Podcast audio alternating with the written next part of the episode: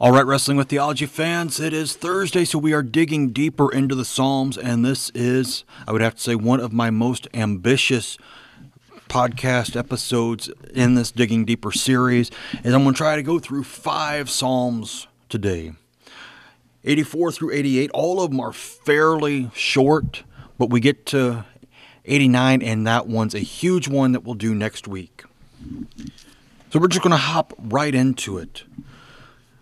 Psalm 84 To the choir master according to the Gittith, a psalm of the sons of Korah. Again, the Gittith being one of the three times it's done, once by the sons of Korah, once by Asaph, once by David. But always a good psalm to think about and meditate upon. How lovely is your dwelling place, O Lord of hosts! My soul longs, yes, faints for the courts of the Lord. My heart and flesh sing for joy to the living God. Even the sparrow finds a home and the swallow a nest for herself, where she may lay her young at your altars, O Lord of hosts, my King and my God. Blessed are those who dwell in your house, ever singing your praise. Blessed are those whose strength is in you and whose heart are the highways to Zion. As they go through the valley of Baca, they make it a place of springs. The early rain also covers it with pools. They go from strength to strength. Each one appears before God in Zion. O Lord God of hosts, hear my prayer. Give ear, O God of Jacob. Behold our shield, O God. Look on the face of your anointed. For a day in your courts is better than a thousand elsewhere. I would rather be a doorkeeper in the house of my God than dwell in the tents of wickedness. For the Lord God is a sun and shield. The Lord bestows favor and honor. No good thing does he withhold from those who walk uprightly. O Lord of hosts, blessed is the one who trusts in you. So far, Psalm 84. This is one of those great psalms where you're wanting to try to find comfort and peace and solace in this life. And the idea of not having quite enough, but realizing that you do have more than you could possibly want. Because those who are in Christ, we know how lovely is your dwelling place because we are there. We are with him in his dwelling place. And that becomes the whole theme for the psalm is that the dwelling place of the Lord is where we want to be. And in Christ, we have that opportunity. And the sons of Korah go into the promises that are given just in nature. Even the sparrow finds a home, and the swallow a nest for herself at your altars, O Lord of hosts. Not just that these are taken as sacrifices on the altar, but in the temple structure itself. You had places for the birds of the air to make their nest. You had the places where they could be unmolested with the laying of their eggs. And this is what we want to be. This is what we want to feel like when we're at church unmolested, ready to be able to praise our God without any outward issues going on. Like I said, this is what we would like, but it's not always that way. We try and we try to make sure that everything is on the up and up, especially when we're looking out at what people can see of us. But truly, if we let ourselves be seen as He sees us, He sees us as forgiven children. Yes, we have issues. Yes, we have sins in our lives. But He has forgiven all of those. And so He is the strength that sets our hearts on the highways to Zion. That even though we go through the valley of Baca or the valley of tears, we have the knowledge that from Psalm 23 Yea, though I walk through the valley of the shadow of death, it's just a shadow of what real death is like. And for all Christians, that is the thing. It is always a shadow that we go through, it is not the full thing. Because we don't die forever, we die to be raised to live forever. And so we have verse 10, a very comfortable verse for us for those who do Matin service or through the service of prayer and preaching for a day in your courts is better than a thousand elsewhere. I would rather be a doorkeeper in the house of my God than dwell in the tents of the wicked. I would rather be the lowest slave in the house of God, the one opening and closing the door, wiping the feet of those who come in, than to dwell in the tents of the wicked. That is the joy of being in Christ. That is the joy of having that moment of glory, knowing that our sins are forgiven and that we have life everlasting to look forward to. But we have those down days, which is where we get to Psalm 85. And I just used this this morning in our midweek matins service. Again, a psalm of the sons of Korah, again to the choir master. Lord, you were favorable to your land. You restored the fortunes of Jacob. You forgave the iniquity of your people. You covered all their sin. You withdrew all your wrath. You turned from your hot anger. Restore us again, O God of our salvation, and put away your indignation toward us. Will you be angry with us forever? Will you prolong your anger to all generations? Will you not revive us again, that your people may rejoice in you? Show us your steadfast love, O Lord, and grant us your salvation. Let me hear what God the Lord will speak, for he will speak peace to his people, to his saints. But let them not turn back to folly. Surely his salvation is near to those who fear him, that glory may dwell in our land. Steadfast love and faithfulness meet, righteousness and peace kiss each other. Faithfulness springs up from the ground, and righteousness looks down from the sky. Yes, the Lord will give what is good, and our land will yield its increase. Righteousness will go before him and make his footsteps a way. So far, Psalm 85. Again, this is that promise of be, being in the dwelling place of God, even being the doorkeeper in the house of our God. This is the joy, this is the security that we have. Why? Because the Lord was favorable to his land. He restored the fortunes of Jacob. He forgave the iniquity of his people. This is the big thing. This is what makes Christians different from all other religious people is that we can have hope and joy in the midst of darkness. As Psalm 84 said, we can go through the valley of Baca, the valley of tears, knowing that we will make it out on the other side because the valley is nothing compared to what God has for us. We know that He will not be angry with us forever. We know that He will revive us again, giving us new life with the forgiveness of our sins.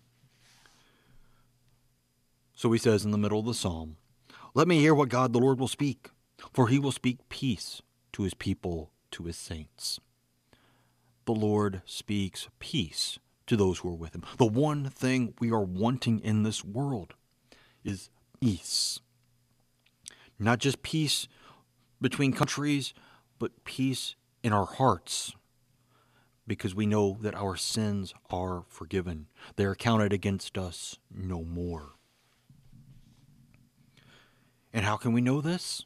Well, that moves us right into Psalm 86. Like I said, these are all short and all interconnected. This is a prayer of David. Incline your ear, O Lord, and answer me, for I am poor and needy. Preserve my life, for I am godly. Save your servant who trusts in you. You are my God. Be gracious to me, O Lord, for to you do I cry all the day. Gladden the soul of your servant, for to you, O Lord, do I lift up my soul. For you, O Lord, are good and forgiving, abounding in steadfast love to all who call upon you. Give ear, O Lord, to my prayer. Listen to my plea for grace. In the day of my trouble I call upon you, for you answer me. There is none like you among the gods, O Lord, nor are there any works like yours. All the nations you have made shall come and worship before you, O Lord, and shall glorify your name. For you are great and do wondrous things. You alone are God. Teach me your way, O Lord, that I may walk in your truth. Unite my heart to fear your name. I give thanks to you, O Lord my God, with my whole heart, and I will glorify your name forever.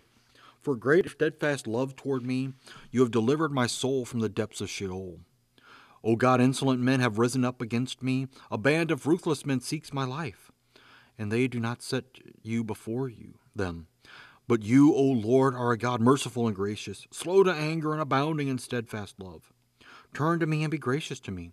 Give your strength to your servant, and save the son of your maidservant. Show me a sign of your favor, that those who hate me may see and be put to shame, because you, Lord, have helped me and comforted me. So far, Psalm 86.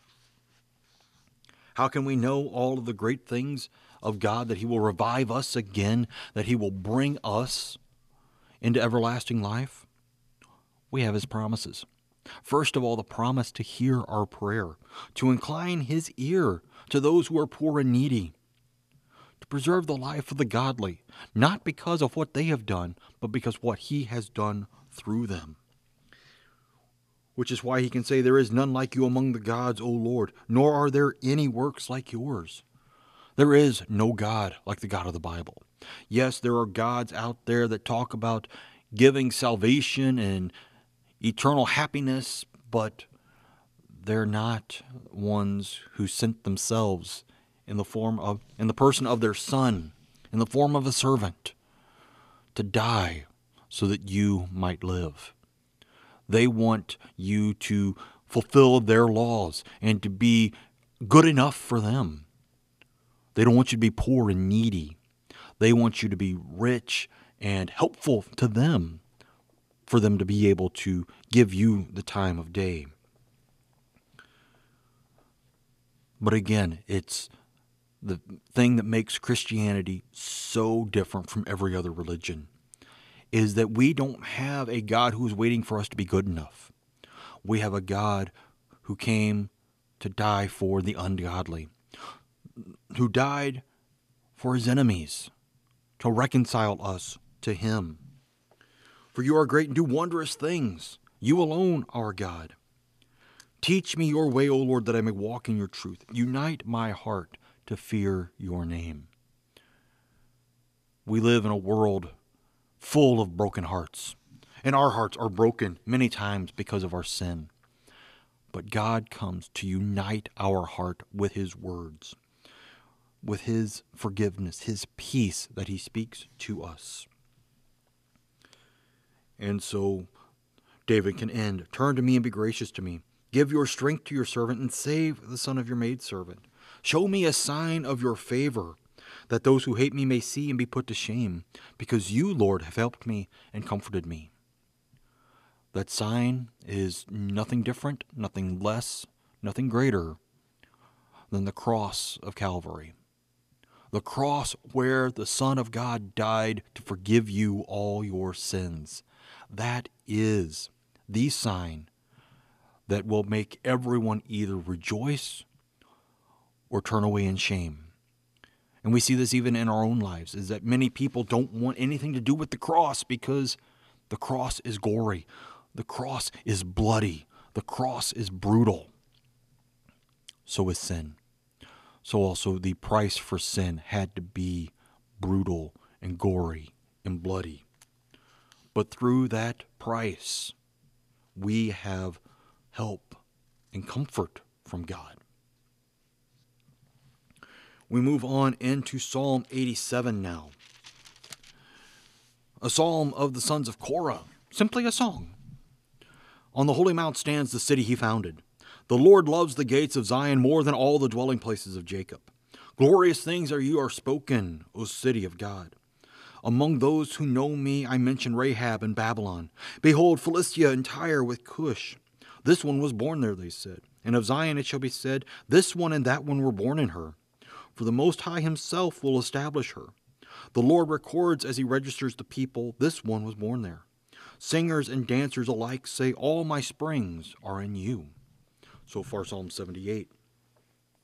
On the holy mount stands a city he founded. The Lord loves the gates of Zion more than the dwelling places of Jacob. Yes, Mount Zion, the Temple Mount, is the place that God loves the most because that is where He has established His name to dwell while the Israelites still had a kingdom, while they were still ruling over Jerusalem and all of the territory around there, and while the temple still stood. but the temple no longer stands. The only thing left of Herod's temple is the Wailing Wall. But God still has his temple. That temple being the flesh and blood of his Son, Jesus of Nazareth, where we can say, Glorious things of you are spoken, because he has done great things. As he talks to the woman at the well in John 4, the conversation goes into whether it's Mount Zion or Mount Gerizim, Jerusalem or Samaria, as to the proper place. And Jesus tells her, Pretty soon it will not be here or there that you worship, but all people who truly worship, worship in spirit and in truth, because that is the worship that God seeks. That is the worship of the people who are born in Zion. Not necessarily from there ethnically, but are there because they have been reborn in Christ. They have been born again from above through the power of His forgiving work. And now we move into Psalm 88. This is one of those great long superscriptions in the book of Psalms. A song, a psalm of the sons of Korah to the choir master, according to Mahalath Leannoth, a maskil of Heman the Ezrahite. O Lord God of my salvation, I cry out day and night before you. Let my prayer come before you. Incline your ear to my cry. For my soul is full of troubles and my life draws down to Sheol. I am counted among those who go down to the pit. I am a man who has no strength, like one let loose among the dead, like the slain that lie in the grave, like those whom you remember no more, for they are cut off from your hand. You have put me in the depths of the pit, in the regions dark and deep. Your wrath lies heavy upon me, and you overwhelm me with all your waves. You have caused my companions to shun me. You have made me a horror to them. I am shut in so that I cannot escape. My eye grows dim through sorrow. Every day I call upon you, O Lord. I spread out my hands to you. Do you work wonders for the dead? Do the departed rise up to meet you? Is your steadfast love declared in the grave, or your faithfulness in Abaddon? Are your wonders known in the darkness, or the right, or your righteousness in the land of forgetfulness? But I, O Lord, cry to you. In the morning my prayer comes before you. O Lord, why do you cast my soul away? Why do you hide your face from me? Afflicted and close to death from my youth up, I suffer your terrors, I am helpless. Your wrath has swept over me, your dreadful assaults destroy me. They surround me like a flood all day long, they close in on me together. You have caused my beloved and my friend to shun me, my companions have become darkness. So far, Psalm 88. Heman the Ezrahite is one of the four wise men, along with Ethan the Ezrahite, who writes Psalm 89 that are there in the times of Solomon that is writing this great and wonderful psalm for us today. And it is another one. I cry out to you, for my soul is full of troubles, and my life draw near to Sheol. I am a man who has no strength, like one set loose among the dead, like the slain that lie in a grave. And so he asks in verse 10 do you work wonders for the dead? Do the departed rise up to praise you? Is your steadfast love declared in the grave, or your faithfulness in Abaddon? Are your wonders known in the darkness, or your righteousness in the land of forgetfulness? Jesus answers all of these questions with one statement.